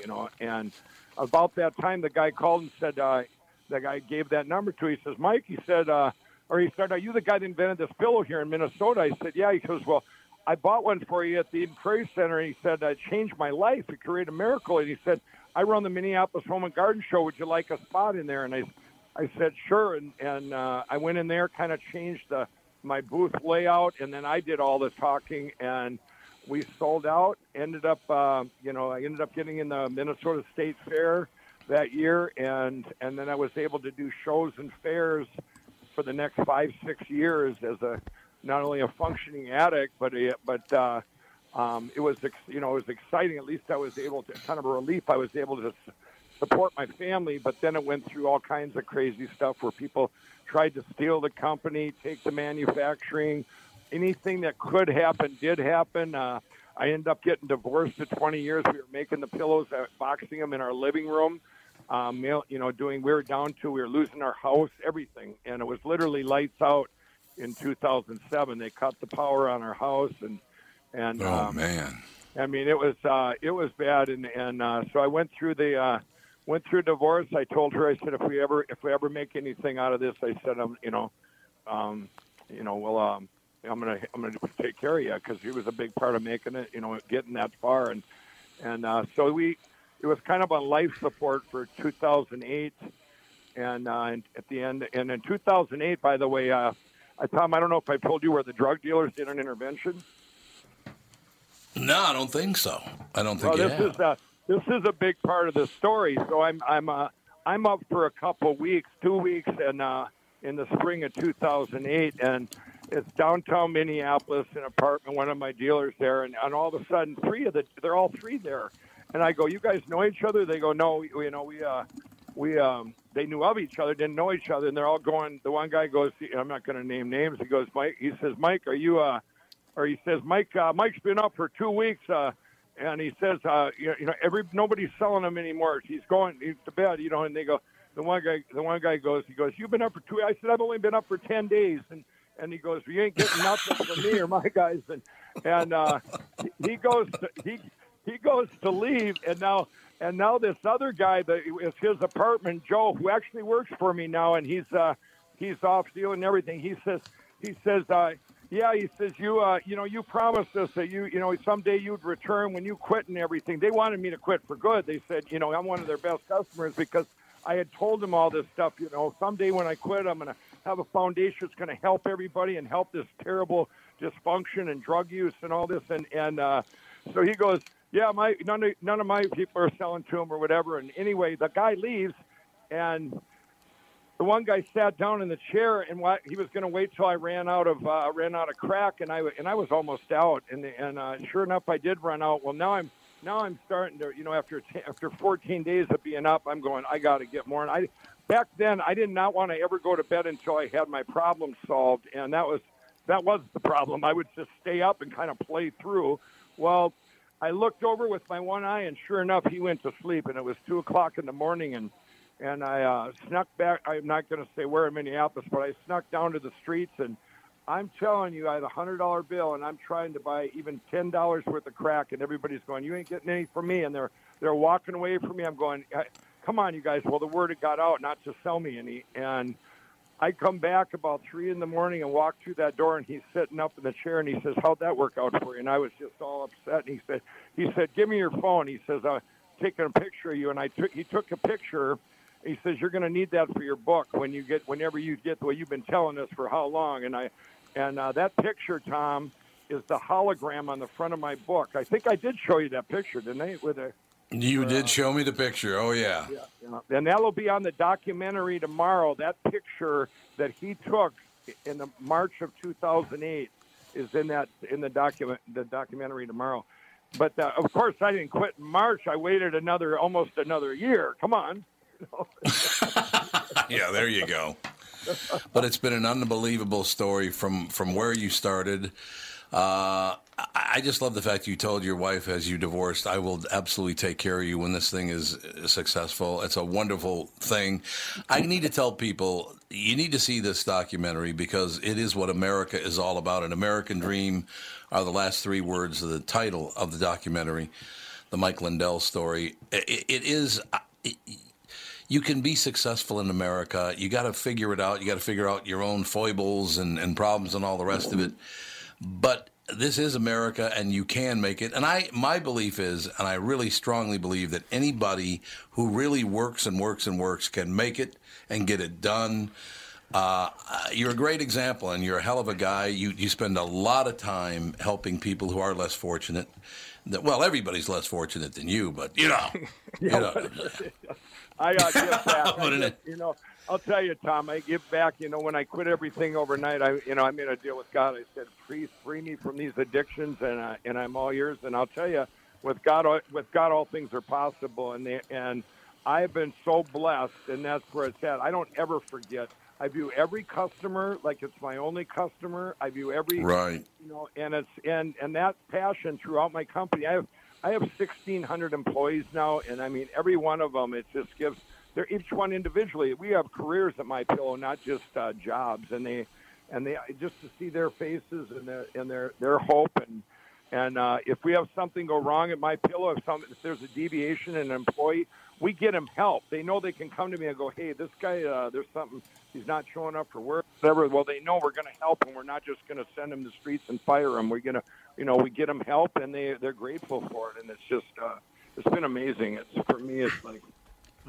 Some days I just wake up every day and go, "This is surreal." I mean, this is from where I was to where it is now.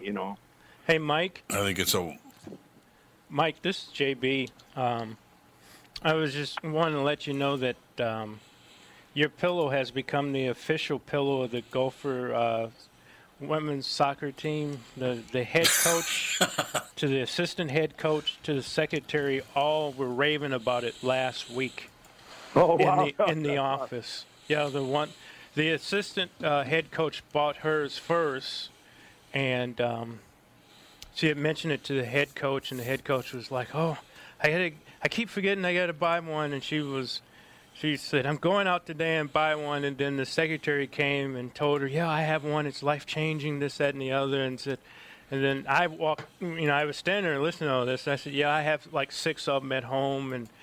And then we were like, the secretary goes, "You know they make dog bed." I said, "Yeah, I forgot. I should have mentioned that." And then I said, "Well, you know they make a travel pillow." And she's like, "Really?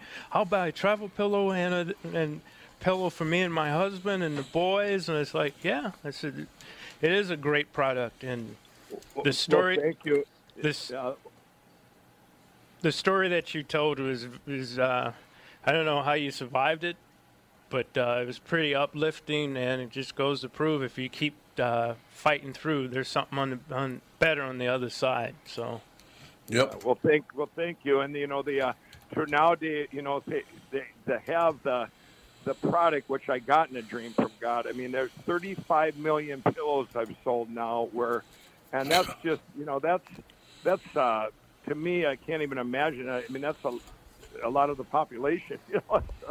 And it is. But that's them telling other people that it, you know, how that it, you know, it's such a big problem solution, and you know, the to remember all those years doing shows all over the Midwest, home shows and fairs from Dubuque, Iowa to Omaha, Nebraska, going show to show, and then people coming up to me, you know, that had bought pillows saying the same thing you just said there, the testimonials. I'm going, that just kept me going, wow, I'm actually making a difference in the world of these people's lives, because sleep is so important, and now you know, I think it was more. You know, back in the day, they had a commercial, and they'll tell 2 friends, and they'll tell 2 friends, and so on and so on. Well, in this day and age, is they tell 500 friends, and they tell 5,000 friends, and and that's but it all comes to with the customer service. I do every customer like it's my own, and I go back to where your hand shakes your word, and a time long ago where they don't just add in returns into well, this is a part of our product cost. 20% of people are going to return it. No, we my pillow, it's like we do every customer. We want to fit them right and make sure that they're sleeping good, because it's going to change their life. I think it's a wonderful thing. Tomorrow, 2:30 to 3:30 on CBS4 WCCO television in Minneapolis and St. Paul, then goes nationwide next week. It's a great story, Mike. I'm honored that you're my friend, and I was talking to Don about that yesterday, because I basically talk to Don every day. You know, I told her, did you talk to her yesterday? Because I told her yesterday when I talked to her, I said, tell Mike that I don't miss him, because I see more of him on television than I do in person anyway. Well, Tom, she's right here. Hello. Oh, God, nothing but trouble. Oh, my God, it's Donnie River. How are things? Don River, that's a new one. Well, that's my Fawny River is my Fawn is my my granddaughter, so I got Fawn and Dawn in my life now. Wow, you're a lucky guy. Yeah, apparently I'm a really lucky guy, but yeah, this is going to be a great thing. I understand that you're in the audience. You're in this documentary. That's all I need. Absolutely. All right. You are everywhere. Well, thank you very much for your help with everything, Don. You do a great job. Everybody over at MyPillow does a great job. I look forward to seeing the documentary tomorrow. Mike, I look forward to the next time I see you. And I still haven't met Don in person, by the way. I know I've seen pictures of her, and I talk to her a lot. But one of these days we'll have to grab some lunch or some dinner or something and have a wonderful time. Absolutely. And Tom, it's always an honor. I'm always so grateful for being on your show, and yeah, we'll get out for lunch. We'll bring Don along. Oh, God. Okay, that's a threat. Thanks very much. We will talk to you soon. Thanks very much. Right. Thanks, Tom. Ladies and gentlemen, Mike Lindell and Dawn Curtis works at MyPillow, does a great job with Jessica and everybody out at MyPillow. It is tomorrow, 2:30 to 3:30 on Channel 4 locally. It's quite the story because he goes from being a successful bar owner to almost ruining his life, going broke, coming out of it, couldn't sell the product, but he stayed with his dream. He kept working on it, and he got where he wanted to go with it. It's a huge corporation now. 35 million pillows he sold, and you can do it too. If you have a dream, don't give up on your dream. We'll be right back. Tom Bernard Show. Tom here for Sabre Plumbing, Heating, and Air Conditioning. Right now, Sabre and Bryant are teaming up to offer 0% financing for 36 months when you buy a new Bryant furnace. This is the perfect time to replace your old furnace with a new trouble-free, energy-efficient furnace from Sabre. And when you buy Bryant equipment, you're getting one of the most trusted names in the industry. This 0% offer is available for a limited time. Call Sabre Plumbing, Heating, and Air Conditioning to find out more, and please tell them that Tom sent you. Sabre and Bryant, whatever it takes. It's Tom, and I'm thrilled to let you know that for a very limited time, the Ultimate Weight Loss Program powered by Nutrimos is having an early holiday sale. Well, you'll receive 20 to 30% off the cost of the program. Shed those unwanted pounds and look great before the holidays get here. Lose 20 pounds or more. Consumer guaranteed. See website for details, ultimatewl.com. Ultimate's plan is unlike any other weight loss program out there, with over 1 million pounds lost to date, and clients like me will tell you that this is a weight loss program that works. This plan is customized for each individual person, and the Ultimate Weight Loss staff will be there for you every step of the way. They helped me change my life, and they can help you too. Start to live your healthiest life and schedule an immediate consultation in their new Edina location or Plymouth with expanded hours. And look great for the holidays. Sale ends Saturday, November 9th. Call now and save. 763-333-7337.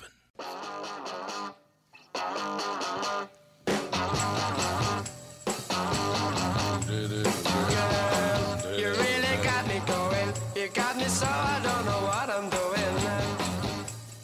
Yeah. Ladies and gentlemen, Tom Bernard Show. Thank you again to Mike Lindell and everybody at MyPillow. The Mike Lindell Story, An American Dream, tomorrow, 2:30 to 3:30, Channel 4 locally.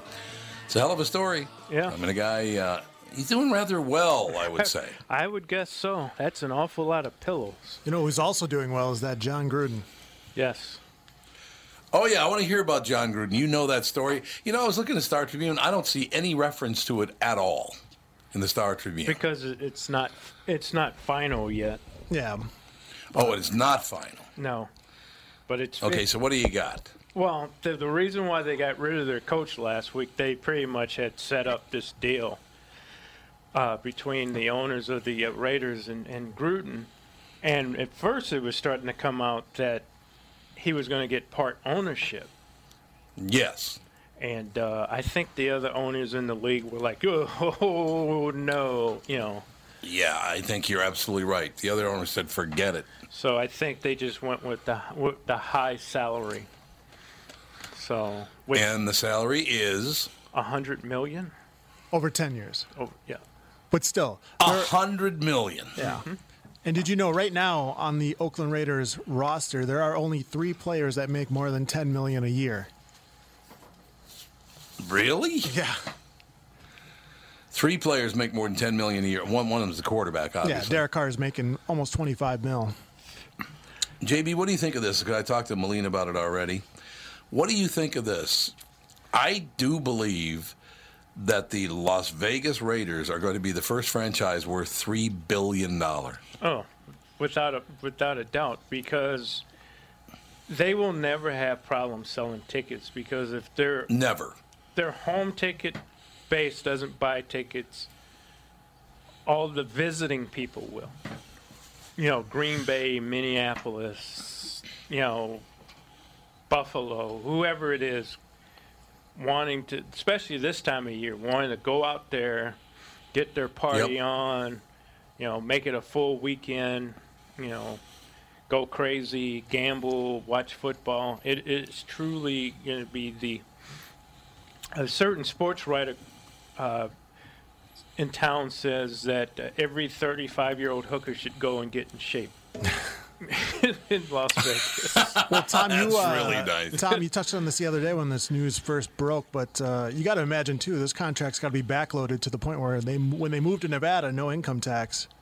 I mean, man. He's going to have no state income tax on the $10 million a year. That's worth, let's say if he went to Minnesota or he went to New York or he went to, you know, they stayed in Oakland. Yeah. They have, what, a 13% state tax in California? Isn't their state tax like 13%? It's up there. Top rate. But and you know it had to be good because he's leaving ESPN where he already was the highest paid employee of ESPN. And he only works for 4 or 5 months out of the year, one night a week. And, you know, he had his quarterback show in after the leading up to the draft. But that was basically it. Yep. I mean, what a story this is. I mean, he was a, you know, the university, he probably could have got this pretty close to the same amount of money from the University of Tennessee, which is, that's the probably odd, true. Which is the very odd thing about it. And college coaches' salaries are just, you know, our boy Nick Saban makes $11 million a year. Yeah, exactly. So it's kind of funny. Nick Saban makes more money than John Gruden, but he's also got how many national championships? My God. Nick Saban and his football program also brings in about between $75 and $100 million a year just in football alone. But you got to remember, too, about going back to Gruden, it's interesting because when he was with Oakland, they traded him to Tampa for 2 first-round picks and were something else. And then, you know, they turn around and Tampa wins the Super Bowl against Oakland. Right. The old man didn't. Yep. The old man didn't like him. Yeah. Al didn't like him? Al didn't like him, but the kid did. So they probably have been working on this one for a while. Well, you know, they probably share the same barber. Yeah. Their haircuts are pretty close. Man. Yeah, except for Al Davis. That haircut on that owner is the worst haircut. It looks like Mo from the Three Stooges. Mike, I think his name is Mike Davis. I think that's right. But not a handsome man. No, he's not. But he's Mark Davis. Mark Davis, that's it. But they, it's the ultimate revenge because the league wouldn't let him move to L.A. with the Rams. Now he's going to be more profitable than any other organization in that league. Yeah, I don't think there's any question about it. Look, you can go out there. As I said, let's say you're working construction, and you get off at 4 o'clock in the afternoon. You get out a 6 p.m. flight. You fly to Vegas. You get there at 7 p.m. because you gain 2 hours. Well, you can still go out and see a show. You can go out and have dinner, have a few cocktails. You can go hit the pot pipe over at the Grove or one other marijuana seller over there. As JB mentioned, you can get the hookski if you want. But it's in Pahrump where it's legal. Right. You can do anything. As a 28, 29, 30-year-old young man just roaming the area, you go out there and you have a ball. You can stay at as nice a place or as chintzy a place as you wish. You can gamble. You could do everything in Vegas. It's going to make billions of dollars. Well, it was the ultimate fear of all these leagues, and it was odd that hockey, which is the fourth of the four, was the first to go there. So yeah, absolutely. And they charged them close to $600 million for a new team fee, and they're winning. Because they were allowed to take the 12th best player off of each team, which is still a pretty good hockey player. And in some cases, it was even a higher player because they protected younger people and they let older people, you know, unprotected. So, hey, well, at least they did not take Nino Niederreiter. Well, Niederreiter had the hat trick. Yep. Right. That was their biggest fear, that him and the defenseman were going to be taken away, and they wound up the guys that they did take from the Wild are helping them win games. So, I mean, they're a playoff team right now. If things ended today, they would be in the playoffs. Well, they just won 8 straight. Yeah. I mean, they lost the other night. They lost yesterday to St. Louis, of course, but here we go. Real quick, Tom. It was, yes, sir. It was in the news here. One of our young men is in trouble again. Oh, you talking about Lynch? Yeah. So what is the deal there? Now, he has been charged with one, but then there's another sexual assault that he's been accused of. Or has he been charged at all? Are they accusations at this point, or are there charges? He was cleared of one. He was cleared of one, okay. Yeah, and this one is a different one, and I don't know. It's not, you know, I the most interesting comment I've heard about campus sexual assault was by a group of female attorneys who said they are deathly afraid of sending their sons to college. Really? Yeah. Because so to any college? To any college. Because the sexual harassment law, as it has been changed and written to now, I mean, you literally have to for college students to have sex with each other. I'm not saying that he's guilty, not guilty, or whatever. It's going to come right. Up. But I'm just saying the atmosphere that it has put on college campuses, you literally, as a young person, have to, and especially a male, have to pull out a contract and have the partner sign it. What? Yeah. You need to have sex with them? Yes, because you have to have a contract. It's almost to that point, because the verbiage got to a point where it was, every step you take, you got to ask them if they give permission, you know, and things like this, and you got to make sure that they're not drunk, and you got to do this, and you got to make that do this, and do that, and that, and it is really a slippery slope that we've slid into, and that thing that situation, I shouldn't call it a thing, that happened at Baylor University, which is a Christian college, mm-hmm. where they turned a blind eye and turned known sexual assault and rapists loose on their campus to play football, was unbelievable. Are we losing our human form? I guess the only way you can put it. You're going to have separate little contracts, and that's going to be a whole lot of fun for a young man and a young woman, or two young women or two young men, or whatever it's going to be, to have a comfortable relationship when you have to have a signed contract for each particular event. Yeah, I mean, it's not there yet, but that's where it's headed.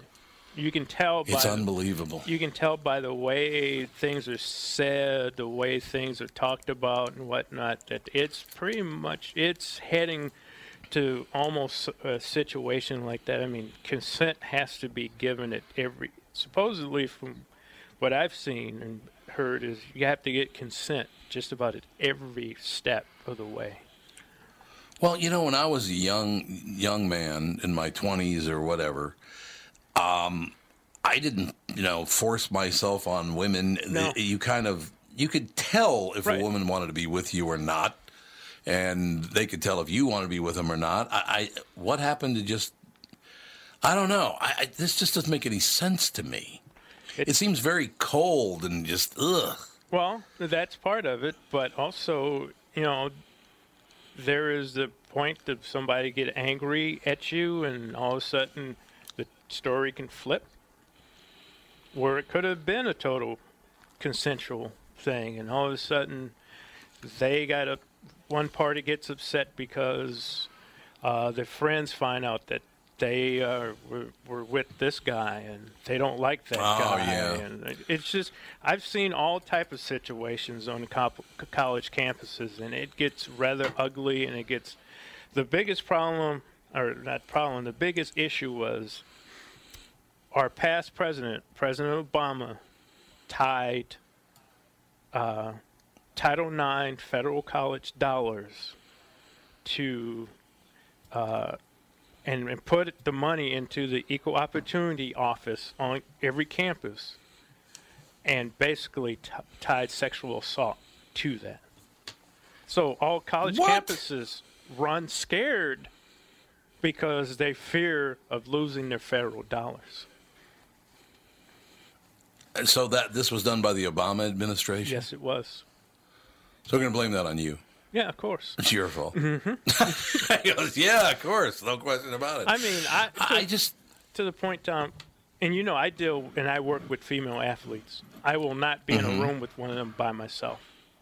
Without oh, me, God, no. Without no, me being you're right. like at the front window of my room where everybody's walking by and this, that, and you still don't feel safe, or there's not another person in the room, or, you know... You, the most you do is a high five. Maybe if you win a championship, you might hug somebody, but you're quick to go, oh, yeah, that, yeah, congrats, yeah. And pull away as quick as possible, because you never know when. But that's the type of atmosphere that there is on college campuses now. Yeah. Oh, and I think in the rest of the world, too. We're going to have to get to a point where due process is going to have to step in, because there was just this shotgun blast of accusations, and nobody went through due process, and we automatically assumed that everybody was guilty. And I'm not saying they weren't guilty. Right. I don't know. But that's where that's the other shoe that drops in this scenario. You have the, you know, does it reach criminal? And a lot of time it doesn't, but but you don't have to reach criminal on a college campus. It just has to be misconduct. And if you hit the level of misconduct, you can be kicked out of school, you can be suspended, you can thrown off a team. Anything can happen. You know, we've gotten to the point, too, and I used to love to watch her movies. I thought she was very, very talented. But I probably will never go see a movie she's in again. Jodie Foster, you saw what she said, right? No, I didn't. What? Jodie Foster said, let's be honest, pretty much every man over 30 has sexually harassed a woman. I mean, what kind of thing is that to say? What is wrong with you to say something like that? Every man? No. Every man over 30. You know, as a young teen, maybe, you know, because you whistle or you give a hey baby or something, which we thought were flirting, but we didn't know. Right. That's very true. We'll talk to you tomorrow with the family.